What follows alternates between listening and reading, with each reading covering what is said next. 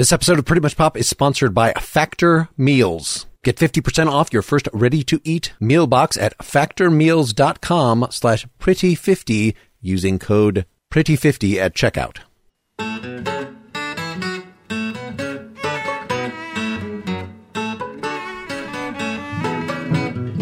This is Pretty Much Pop, a culture podcast, not serious people. Today we're talking about Jesse Armstrong's prestige HBO dramedy Succession that premiered in 2018 and is currently the thing everyone is talking about as it has wrapped up.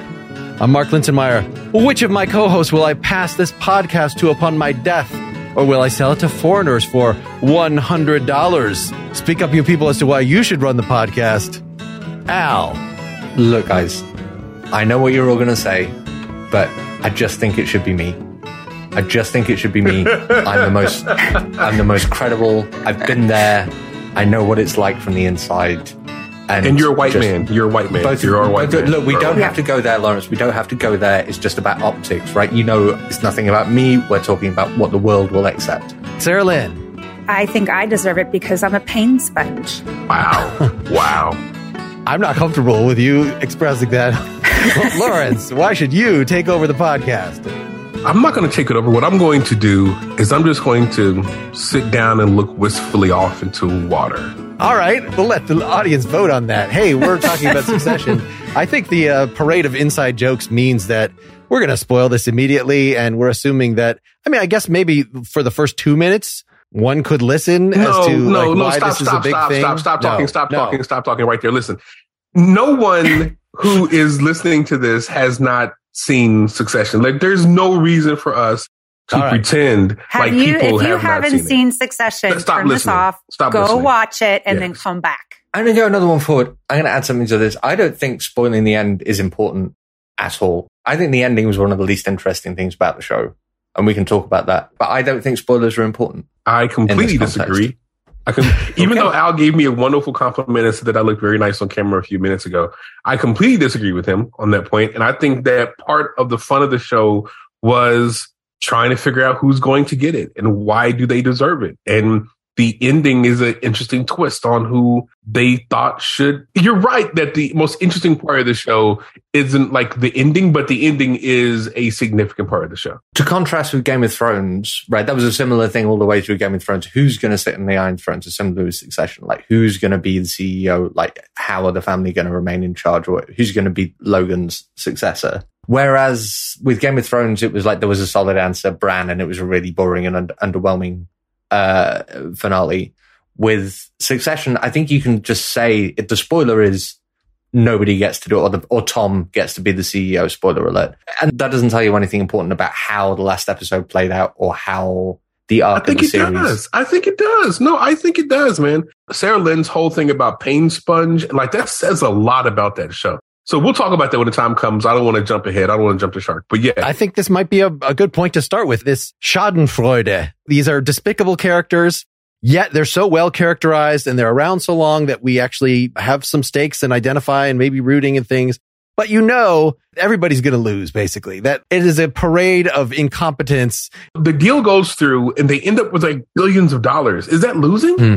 I think if you phrase it, there's no winning. I don't think that there's winning in the show. I know that they end up with billions of dollars, but they're all terribly unhappy shells of people. I think the brilliant thing that Jesse Armstrong did with the show is that they made us as an audience relate to pretty unrelatable people. I think we should talk more about that as well too. Depends what we mean by relate. He did something interesting to those characters. I was thinking earlier today how impressive it is to go through four seasons of a TV show and have us be interested in, but not remotely affectionate for any of the main characters for the whole way through. But when you talk about relating, There's a humanity there. I mean, who doesn't want unconditional love? You know, I mean, that just the legacy, the family relationship, wanting approval.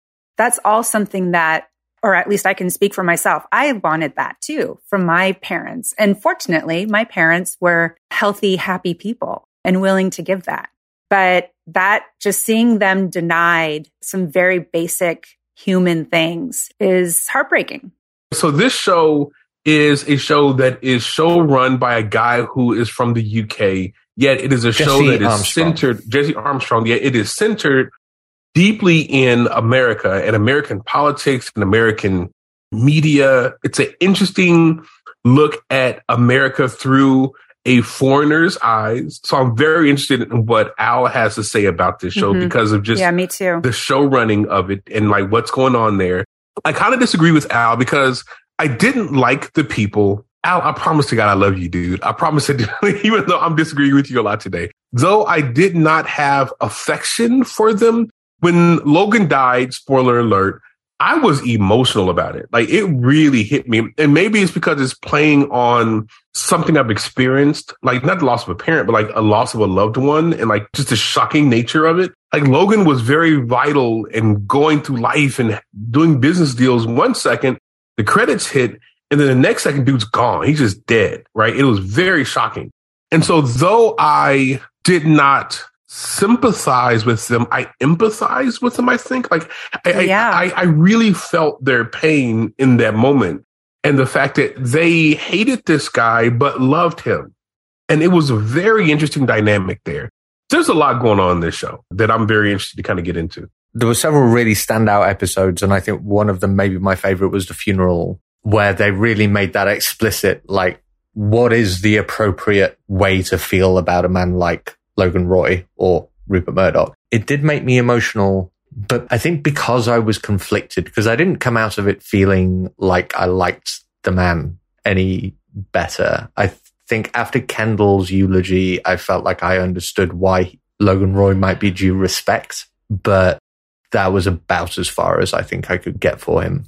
I don't think I liked him, but I will say that after he died and seeing what happened in his wake and how the kids really messed things up, I respected him. I don't know if I liked him. Like is a strong word. I don't know how I was supposed to like him, but I appreciated the way he did business. I appreciated the way that he was. And I appreciated the fact that to do this kind of business, you kind of have to be a sociopath. Like you cannot be empathetic. You cannot have normal feelings. And what we see is the byproduct of being successful means that you oftentimes have children who turn out like this. That because you are so singly focused on being successful in the business world, you oftentimes really mess up your children, as he did. And I think that Murdochs are messed up as well. Yeah. You know, no matter what you think of the product, right? He created something incredibly powerful and potent and culture changing, right? Mhm. He did. That actually affects all of us depressingly. But he created that. He is a creator where his kids are not. They are Nepo babies, basically, right? That's messed them up. The fact that they don't create anything of their own has made them, and they're all broken people, but that specifically, I think, has screwed up those kids is that they can't create anything on their own. You know, he says, I think at the last episode of season three, he says, go make your own pile. And it's like, they don't know how they haven't, of course, he says they're not serious people. right? Mhm. Because they're not. They are very much not. So when you were saying, Lawrence, about putting this, this is the view of an Englishman on everything. Well, one, I mean, this is maybe one of the first shows that's like honest to goodness as good as a novel in terms of the development of characters, right? I just did a thing on Dostoevsky's The Brothers Karamazov, and it's sort of known for exploring points of view and, you know, the fact that he was very religious and had an agenda. Uh, Dostoevsky did, but then put in the mouths of some of the characters these very well thought out arguments about atheism and things like this. I think we get in that funeral scene a pretty great example of that, that this is not one person's view of America. This is this novelist entering the heads of these different people. The other thing I would add to that is from listening to like the Succession podcast and looking at some of the things surrounding this is it was very well researched in its details, like a good novelist would do, such that they would have consultants who were in the business world, who are in the TV world, who would, you know, be able to say, how would these characters actually address each other? It's not one genius writer spinning things out. I guess one thing to add to that, like this last season, I was not as affected by the actual death of Logan Roy, but those last three episodes were written by Jesse Armstrong. And I think that made a lot of difference. Maybe it was just my getting back into it that when season four, episode one came out, I'm like, are we still doing this? I'm no longer emotionally, you know, maybe it just took me some time to get rolling, but I really felt like, and this seemed to be the consensus that it's those last three or four episodes that lit the fire and made this whole thing stick the landing. Whereas I'm not sure about the rest of the season. Maybe I should rewatch it. Yeah, that election episode was traumatizing. I don't think I ever want to see that episode again. That for me was an incredibly effective. You know, you can talk about great shows like Breaking Bad who have unlikable characters, but for some reason that world just felt contained. And that was such a wake up call at how people like the Murdochs have control over our narrative. The whole thing about America decides is a total lie. Man, there's a lot of good episodes this season. we probably should have been doing a week to week podcast over this show. The election episode was really, really good. I think it was the best post Trump examination of what that night was like. Um, I had PTSD watching the episode because I remember yes. when Trump was elected and like the next day we were all, well, I was devastated. I mean, I don't know what Mark was feeling, but I was devastated. I couldn't. What believe, do you think? I don't know what you were feeling, man. You might be, you know, a Fox News guy. Oh, oh but yeah, I okay. was. okay, Mark. I know you're not. I'm sorry. I know you're not. But I was devastated. I was emotional. I remember I did, I think, a radio spot the next day about something. I don't remember what it was. And I got on the radio and I was like crying and I was very emotional. I wasn't able to able to talk about what I was supposed to be talking about because I could not believe that the country had elected that guy with his America First KKK slogan, right? I mean, that goes all the way back to KKK. And I, I just I couldn't believe it. And so that episode, it on the one hand took me back to that moment, but it also gave you a little bit of an insight to at least that world about who made the decision and why they made the decision and what was fueling them which I don't know if that was what happened in the real world, but it was an interesting analysis. And I think that it was certainly a very British view of what happened and saying, you know, you guys are all full of crap and, and you guys are not something that we should be taking seriously. And you guys are allowing people who are in power to make decisions for you when you think that you're making the decisions yourself. It's a very fascinating episode. It's a very good episode. And it was a very emotionally devastating episode. I mean, that's really interesting because Noam Chomsky wrote Manufacturing Consent when? Like the early 90s? Uh, yeah, probably. So none of this is really interesting for me to hear you guys speak about this as a as like as a revelation. Oh my gosh, this guy! He's such because, a British guy. Okay, go ahead, go for it, go for it. You're right. You're because, right. Well, like, so, but like speaking of like the U.S., like the the British view, if you like, on the role of American media and American politics, there's nothing in there that's surprised. Like when I watched The West Wing, that was like this is a fantasy because all the journalists in in the media are like only after the truth all the politicians only after like good policy. The kind of cynical take that we saw in Succession is far closer to just what seems to be the most likely structural reality given the kinds of politics that we end up with. So yeah, it was kind of brutal and cynical, but seemed to me very honest. It takes a cue, I think, from the way that we in the UK are used to seeing our political and media institutions portrayed on TV as well. So the thick of it is the obvious example, which turned into Veep in the US, and Veep is like slightly less biting than the thick of it was. Wasn't Jesse Armstrong involved in, in thick of it?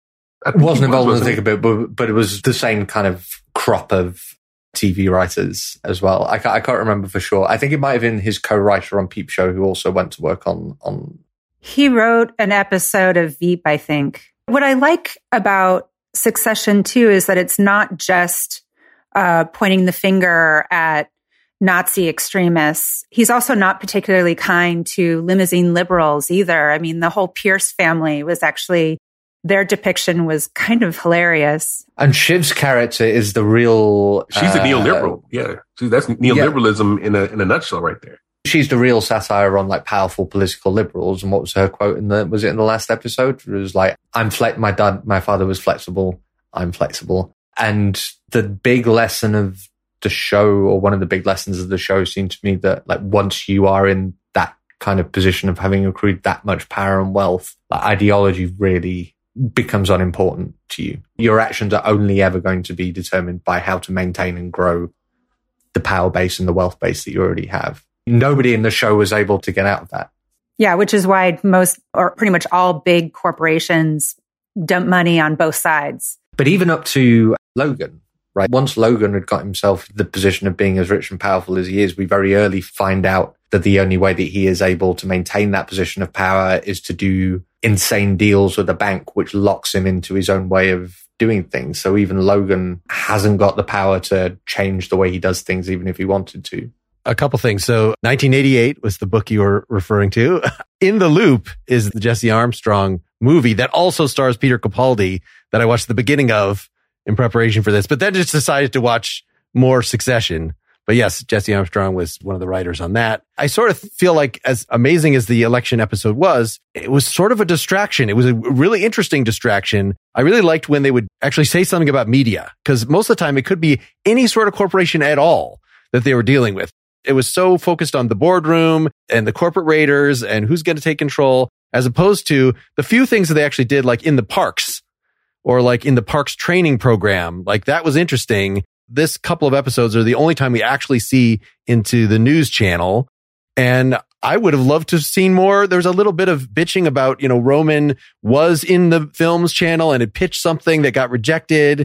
And then he ends up being able to fire the head of the, the film. But none of that was explored. And it would have been a very fascinating thing to see a very familiar world through many other media, but through that lens. But ultimately, you know, this had to just go back to the characters. It was just all about the characters and their interpersonal dynamics. And so you only got to see the parks insofar it was Roman or somebody else that was spending a little time at the parks or, you know, having to deal with administrative stuff at the parks. There was no real care about other than like accuracy, like I was saying, about the internal workings of these things and what they might say about us. If we're going to have a, a thematic spinoff, I would say give us more. There's probably a, a show that you have in mind. There's certainly been things about news channels, but you know, other aspects of this entertainment world from an executive perspective. I thought that was also an episode where we really see what Tom is made of. We already knew going in about Tom, but the way that he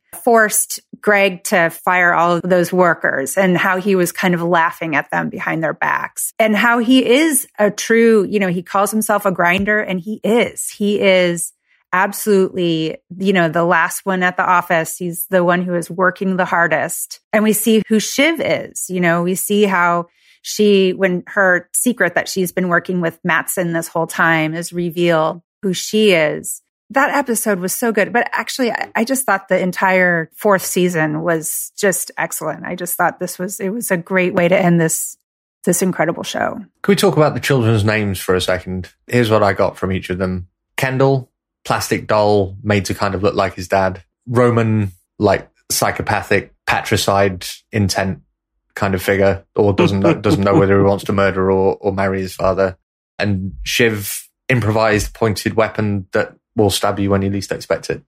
That's what I got from.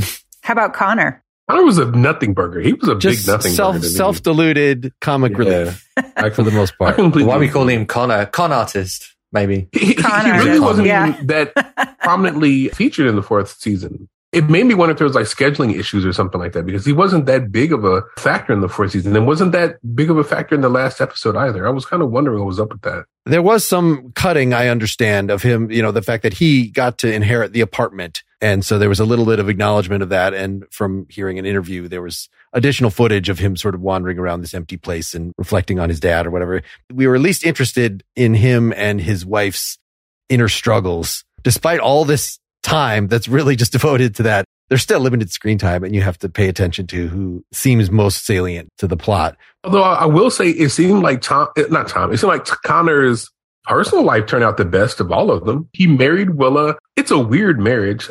It's kind of a transactional marriage, a business marriage, but I think that's okay. I mean, he can get his sexual needs met somewhere else if he needs to. He's a billionaire and they're going to be married and they're not going to stay together. They're going to be across it like nations. Compare that to what happened to Kendall's life. Kendall's personal life, he is a wreck by the time this is over. Roman, I don't know what's going on with that guy. the marriage that Tom and Shiv have, it's a show marriage. It's a really strange relationship. Out of all of them, Connor is the one who actually turned out the best. So you mentioned the transactional relationship, which it is.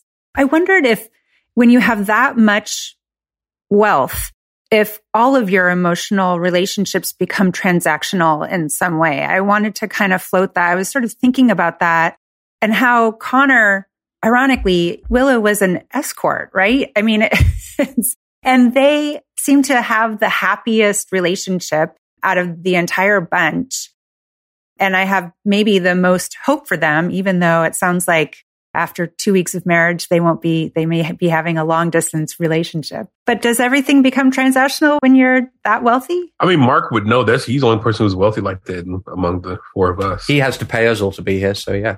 I think you've hit on definitely one of the big themes of the show, Sarahlyn, which is that having a family business and a business family in the way that the Roys are makes a traditional family Im- impossible like traditional family relationships impossible because I love the way you said that. To, because everything has to be transactional. Because having a closer relationship with a member of your family or a more distant relationship with a member of your family puts you either closer to or further from a source of more money and power. So you have to think about that every time you're talking to. And the point of a family, I would imagine, is what you said right at the beginning, Sarahlyn, is that unconditional love. And you can't have unconditional love when the object of your love puts you always further or closer to or further from a source of, of money and wealth. And that seems to be what, what all of the dysfunction in the Roy family stems from. There cannot be any unconditional love there because there are always strings attached. And I wonder if, just getting back to Connor and Willa, I was kind of grimacing a bit when you were talking about them as having like the happiest relationship because there was a period in the the first and second series where Willa was seriously thinking like, is this what I'm going to do with myself? Am I going to sell my entire my entire ass self just for financial security? But she does seem happier towards the end. Like when she's failed as a playwright, she realizes that she doesn't have any better financial options, and the thing that she gives up on is love, and that's what makes her happy. I'm not saying it's a great relationship, but out of the three of them, it, well, out of the four of them, it is the closest thing to a working relationship. They're going to cheat on each other. They're not going to be faithful to each other. They're not going to see each other that often. But out of the four of them, it is the best of the four, without a doubt. I want to stop and tell you about Factor Meals. America's number one ready to eat meal kit can help you fuel up fast with flavorful and nutritious ready to eat meals delivered straight to your door. You will save time, you'll eat well, and you'll stay on track reaching your goals. It is summer, which hopefully means sunny, active days. But in my case, that means I'm too busy with summer plans to cook. The cost of just ordering from restaurants all the time really adds up, and I want to make sure I'm eating sensibly. Factor meals are fresh, never frozen, and they're ready in just two minutes. If you go the microwave route, or if you want to use conventional oven, it's just about seven minutes after preheating. But you don't have to go to the grocery store. You don't have to chop and prep and clean up all the cooking stuff afterward. I recently enjoyed their three bean chili, their broccoli and kale Alfredo cavatappi, and their vegetable ratatouille. All of these are part of the Calorie Smart plan, which means 550 calories or less per serving. And the serving sizes are good. It's not like those packages where uh, it's unrealistic. As you might have noticed, I had also chose veggie options, but you don't have to. You can get keto, vegan plus, protein plus, whatever fits your goals. Every week they have 34 or more chef prepared, dietitian approved delicious weekly options, and more than 45 add-ons like breakfast options. They sent me some great smoothies. Everything uses premium ingredients and sustainable, sustainably sourced seafood. Factor offsets 100% of delivery emissions to your door, and they source 100% renewable electricity for the production sites. So get Factor and enjoy eating well without the hassle Head to factormeals.com slash pretty50 and use the code pretty50 to get 50% off your first box. That's code pretty50 at factormeals.com slash pretty50 to get 50% off your first box. We're excited to feature a really funny podcast perfect for anyone who hates censorship called Banned Camp, B-A-N-N-E-D hosted by the hilarious duo of Jennifer and Dan. Banned Camp is a comedy podcast where they read banned books and try to figure out why they were banned in the first place. This season, they're reading Harper Lee's classic To Kill a Mockingbird, one chapter at a time, out loud. If you think banning books has a slippery slope towards a not so great future, then Banned Camp is definitely the podcast for you. Whether you're like Jennifer and curious to read the book for the first time, or like Dan and a little too lazy to read it yourself, you'll love Banned Camp. It's a funny show and a great concept. So don't miss out on this one of a kind podcast. Look for Banned Camp, that's band with two N's, on your favorite podcast player and subscribe today. Let's get banned together. What do you think of Tom and Shiv at the end? Do you think that there's any hope for them? I mean, they're going to remain married, but I don't I don't know how good that marriage is going to be. Go ahead, Al. The thing that broke my heart maybe the most in that last episode was the closing shot that we saw of the way that they were holding hands in the limousine and like Tom's open hand and Shiv like barely grazing his palm. It was like he was holding hands with the corpse. It was so terrible. They're not going to be okay. But they're going to be married and they're going to be, be married probably for a long time, at least until the kid is oh, 10 years old, 18 years old. I mean, they're going to be married for a while. Yeah, they're about to be parents. Yeah. It's such a loveless, they have done really bad thing to each other. And, and I think that it's interesting that the entire show kind of centers on their relationship in a way. Like that's kind of been the through line through the entire show. She's been very terrible to him. He has, in response to her, been very bad to her. And I have no hope for that to be a working relationship in any kind of way. They're, they're going to be married.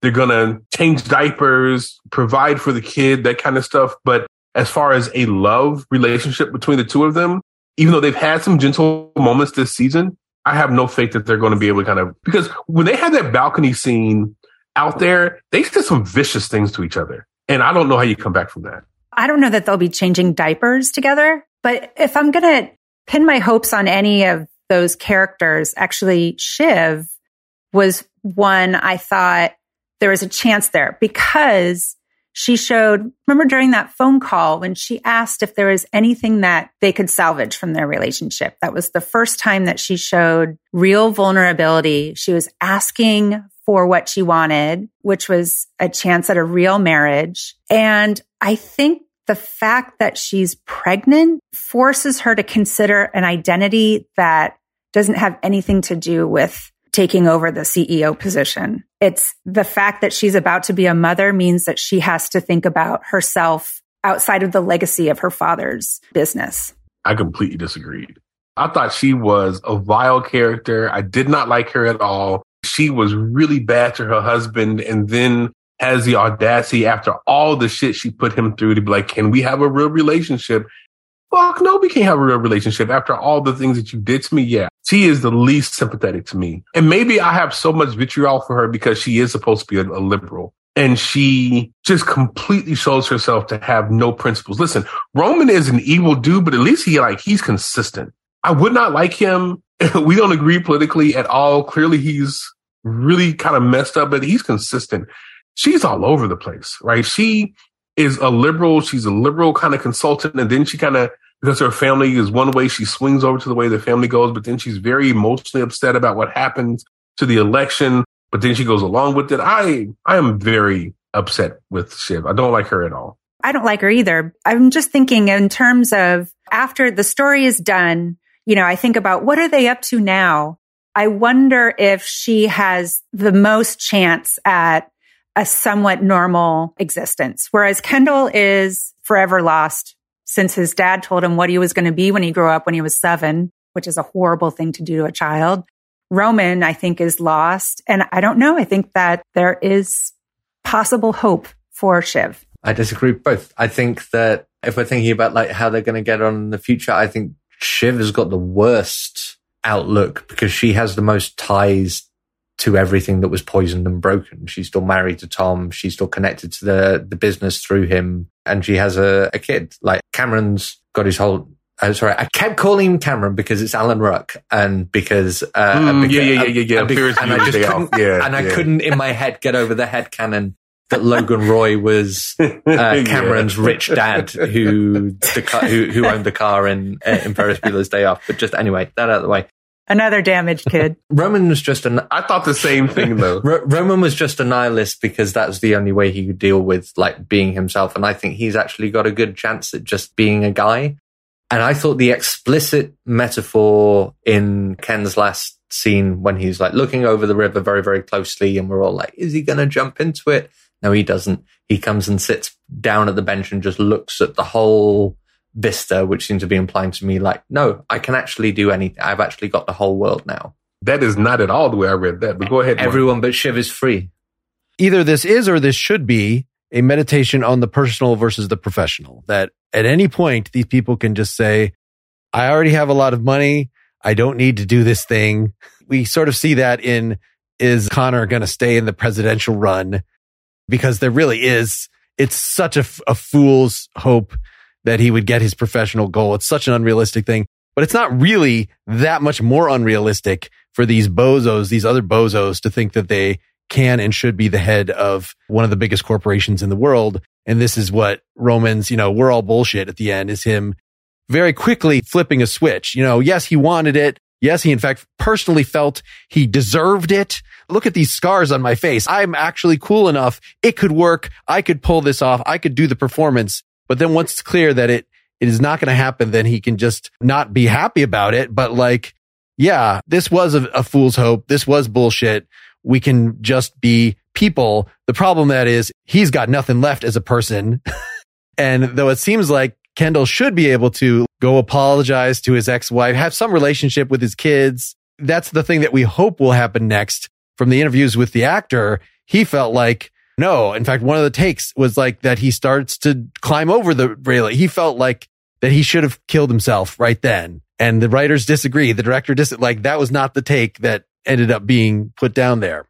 And so, of course, when you have a romantic relationship that is befouled by all this professional stuff, that is the keenest place of it. But it did make me actually think like we've done a lot of scheming, but there's a still a love there. Maybe that still has its own problems, its own personal problems because she has the emotional maturity of a 12 year old. But, uh, you know, there might be something that could, some couples therapy, do some work there. But she, I mean, and I'm not saying I'm doubling down on, on Shiv, even though it really sounds like I am, but she has the most potential, I think, for a purpose in her life. Whereas I don't see Kendall's purpose is futile and it's gone. And I don't see Roman as having much of a purpose. But I feel like because she is about to be a mother, there's something there. There's something that she can hang her hat on that her siblings just don't have. Wasn't one of the tragedies of the whole show that all of these people, all, all of the kids, none of whom are idiots. None of them are up to their dad, but none of them are idiots. They're still, they're all like capable people. Wasn't one of the tragedies of the show that they never had an opportunity to define their own goals for themselves? In that isn't like Shiv now has a family life and maybe she'll be great at it. But again, isn't that robbing her of the opportunity to decide for herself what she wants to be? Although I guess she already had that opportunity by becoming a political operator and deciding right. that that was what she was going to do. I felt like, and she's also a character that kind of fought the most against what the outside was telling her to be. Whereas Kendall was fully in, Roman always felt like he was out from the very beginning and then just kind of went with that um, until his dad showed him a, just a smidge of affection or abuse. He was into either one. And it's not as if she wasn't allowing her father to define her future for her too, but she seemed the most likely to go her own way. And I don't know that she will. Your point, Al, about the fact that she is now the CEO's wife of the company that her father built is not great either. I will say that the image of motherhood in this show is a really interesting one. Of course, motherhood is it's a fraught one. I mean, so Caroline, who is her mother, played by the great British actress Harriet Dame Harriet, what's her name? Walter. She was a bad mother to Shiv and communicated to Shiv a lot of bad information about how to be a mother and how to and modeled bad motherhood for her. And so I think that part of Shiv's like deal is that she kind of doesn't know how to be a mother. She's trying to figure out how to be a mother. And she is working off of a really bad model, one that really jacked her up and jacked up her brothers.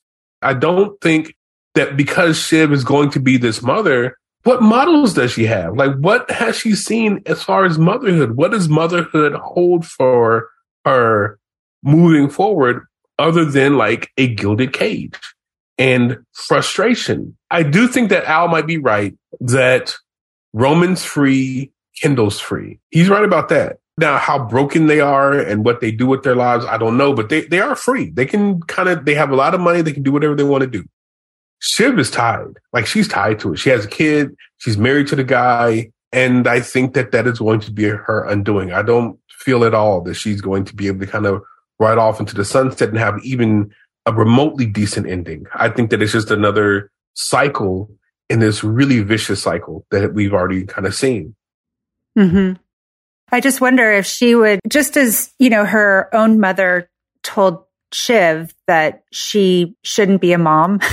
I think she told her that during her wedding last that's season. Cold blooded. That is harsh. Her own there. husband did the same thing.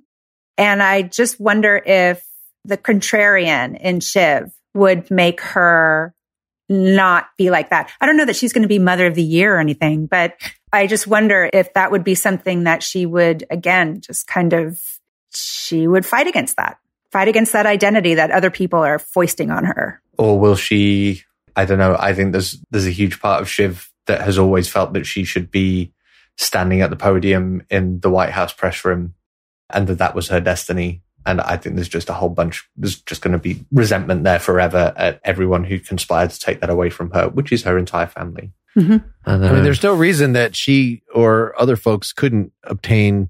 They have this experience. They're not going down in history as epic failures in the way that the audience has seen them, such that if you want to be the press secretary to the show's evil version of Trump, you could probably get that job if you're if you're in her position if she actually wanted to do that. They could still launch the 100. that was such a terrible yeah. idea. That was well, so what bad. about what about the Pierce deal? Like, what happened with that? I, I don't even know what to what to think about that because that deal went through and like it just kind of went away. I don't know if that's like sloppy writing on their part. If there's more to it there, they made that deal. It was a kind of a centerpiece of the entire episode, and then it just like vaporized. Did that just add people to the board? You know, so that ultimately, you know, you're putting pieces on from the first season that we added Stewie or Stevie or whatever his name is to the, they now own a stake and we're going to Sandy and Sandy, you know, whatever these people are. There's more and more people making the decision that if there hadn't been these intermediate steps of getting these other people involved who would want the kids not in charge, then the kids that could have stayed in charge. Wasn't what made Pierce an interest, the Pierce deal, an important part of the show, just the fact that Logan wanted it? We've said a few things in this conversation about like how odd it is, how oddly incidental so much of the, the actual facts about the business that these people are running seems to play into the drama. Like there's not enough made of the fact that it's a, a, media empire. There's not much made of the fact that it's like cruise ships or whatever else. We don't get to see much of the, the actual running. But isn't that because it's deliberately incidental? Part of what the show, I think, is trying to highlight is, I guess, the absurdity of how little what the business is has to do with the way the business is conducted. And in the show's telling, that is all just about the wants and needs and hang-ups of the powerful people who are sitting at the top of the table. It does matter right from the beginning. And so I, I rewatched the first three or four episodes of the first season. So much of what happened in the finale is right there in the first episode. Like this whole thing could have been one season long and still basically told the story. It's just we wouldn't care as much about these people. I wish they had kept the subplot of Roman's sexual dysfunction. Because what I would have really liked as an end to his character arc is once he is free of the company once and for all, just to see him happily fucking someone in a hotel room. wow.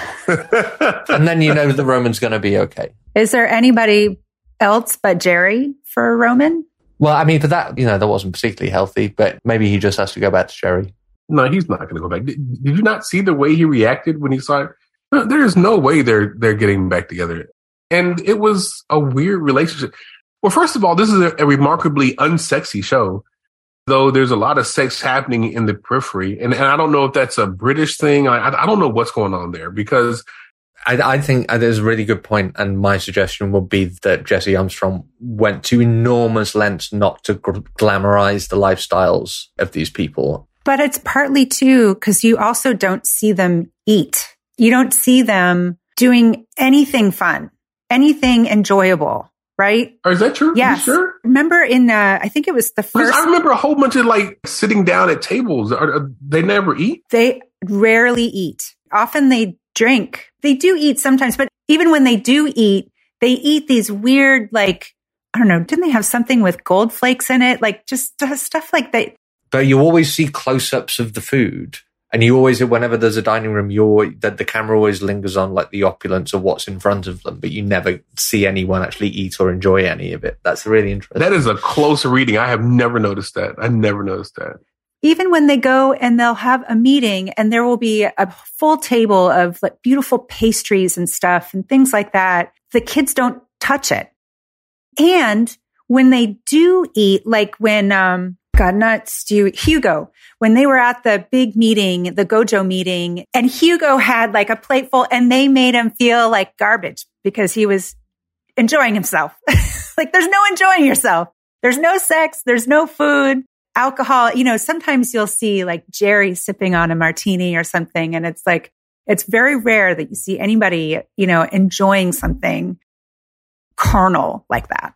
I think for the final loop of this discussion, we need to talk about the conversation that this has been one of the few shows that invites this sort of analysis. I can't think of another show even that we've talked about that we've been so concerned about. What do you think Rocky and Adrian's, you know, t- let's talk about the beats of their relation. You know, it's just not. I mean, I care itself. a great deal about Rocky and Adrian, but you don't care, but that's fine. What's the relation between Michael Myers and the cult? Let's talk about. I have no. a great relationship. I, I care a great deal about. Again, I care a great deal about the man in black and his relationship with Michael Myers. You don't care about that. It's All fine. Right. It's fine. It's fine. So, we've talked about how you spend enough time with these people that even though they're all despicable, you identify with them. I feel like Greg, you know, was was put on into the show as this is the audience's point of view into this weird place. But I think they went through links so that you do not continue to identify with him, that he just becomes this oddball, interesting plot device, you know, that he still has Climber. his charming incompetence. But yes, he's too corrupted by what's going on to actually be an audience. So it retains a certain balance. He could easily have sort of become the moral center or the, you know, even the plot center of the show as opposed to wanting to spend so much time in freaking Kendall's head. He failed upward. that was what Greg did.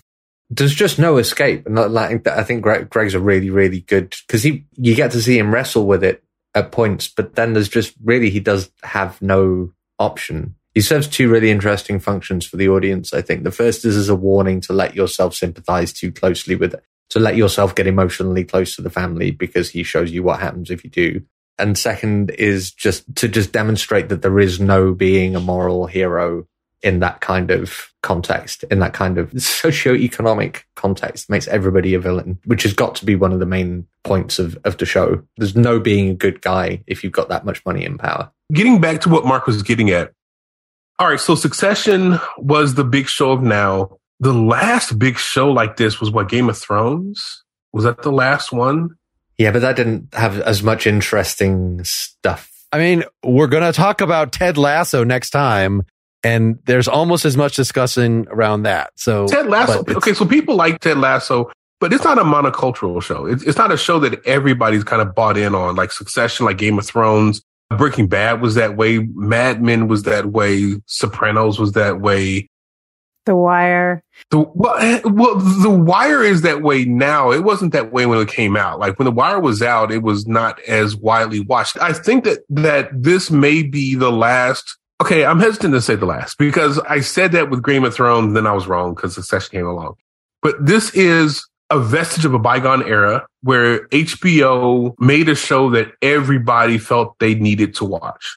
This was not as big as Game of Thrones, but still it spawned a million podcasts and everybody was talking about it. It was dissected to death, even though it only had four seasons. So I think that HBO is really good at kind of noticing these shows and cultivating these shows. What's this? I, I still haven't watched it. It's the show that takes place on an island. Someone dies. Um, Lost? Lost? No, no, it's HBO that was show. a huge show uh, it's HBO show. It's like white people. They go to islands. People die. Aubrey oh, Plaza yeah. was on it. Uh, Wild Orchid oh. or White what, Lotus. White, White, Lotus. White Lotus. White Lotus. Yeah. Okay. But like that's kind of similar to this. Like I, I don't love that. I never watched that, but that seems like that's kind of a little bit of a monocultural show.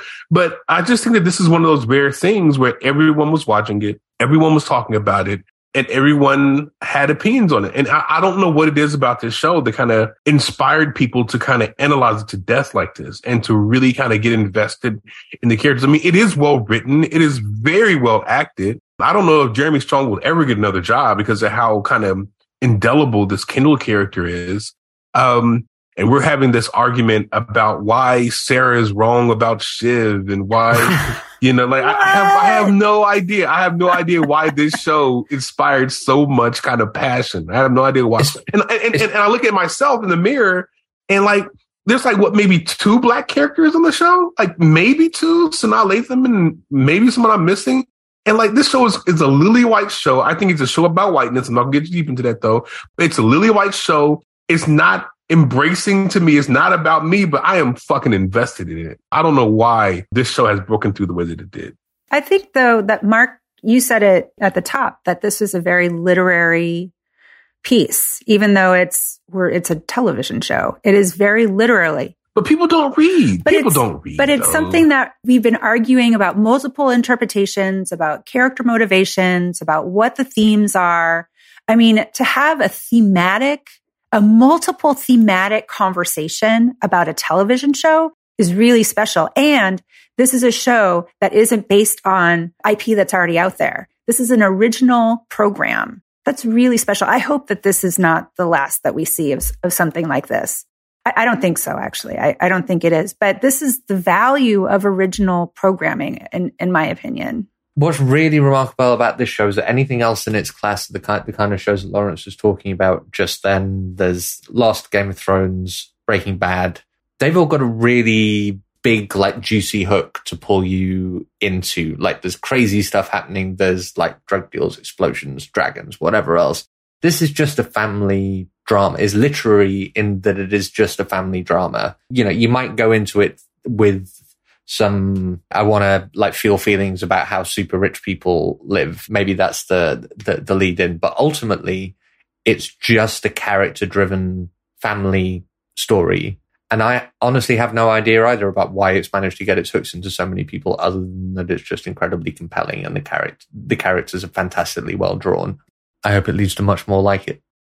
One reality check here, just searching for sort of what are the top watch TV shows of this last year, anything premium that's not House of the Dragon was not even in the top 100. And House of the Dragon was number 81. So networks still get a lot more Yellowstone. I mean, but no one's doing podcasts about like Law and Order and FBI fucking Miami. Nobody cares about like no one talks about that. See, like, like so, so, like those kind of shows, of course, they're going to have more viewership. I, I, what, what was that one comedy we were talking about?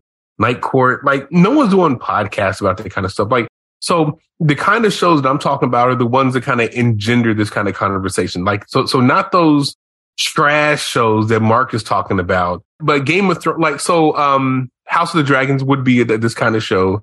Uh, but I mean, Ted Lasso would be this kind of show, but but it has. But it is funny often. that you know prestige dramas Yellowstone, like, is another one that, and that just happens get, to be because of its distribution net form. Right. So much larger reach. It's crazily. Does Netflix release viewing figures? Do we get viewing figures for streaming only? We need to have a conversation about Yellowstone, by the way. Like, what the hell's going on with Kevin Costner? Is that dude gone? Anyway, we can talk about that later. Let's let's talk about that in the supporter audio here. I've got to watch three seasons of Ted Lasso in a week. Let's leave Yellowstone for a while. but I think it's interesting that you've got another prestige show that had its series finale right after Succession on the same Barry, network. I have so many thoughts about people, Barry. No, I know, me too. And I love that show, but people are not talking about it in the same way that it's we so are weird. all obsessed. Like, what are they doing? Like Barry ended, Barry started off with a bang and it's, it's ending interestingly. It's a really good ending, but it's so strange. Like Succession was a little, a little more consistent. Yeah, but we're not talking about that. We're talking we're not, about we're succession about instead because it's so meaty. There's just so much there. I think I feel like we could talk about it for another two hours. You know, there's just so much to that show. Yeah, the thing we haven't really talked about here is the way that comedy is leafed in here, and that would be where maybe a separate discussion about Barry and more about this show. And it's, you know, the comedy, where it is comedy in the world of prestige TV, that it seems like it is just a little comic relief. but this is a comedy. And this is one of the funniest shows on television. I think Succession is very funny, but I do think that this is more of a dramedy than a straight up comedy where, and I think Barry is a dramedy as well. Ted Lasso is, is more of a comedy than a dramedy, but I, I, do think that Succession did a, like, they did a really good balancing act of like the heavy emotional stuff while at the same time being hella funny. Like, I mean, there were many laugh out loud moments in just the finale of Succession. I thought it was a very funny show. It's all very black, the very bitter. It is a black comedy. It is a black mm-hmm. comedy. All very black, very very bitter comedy, and I think that's really that's really interesting.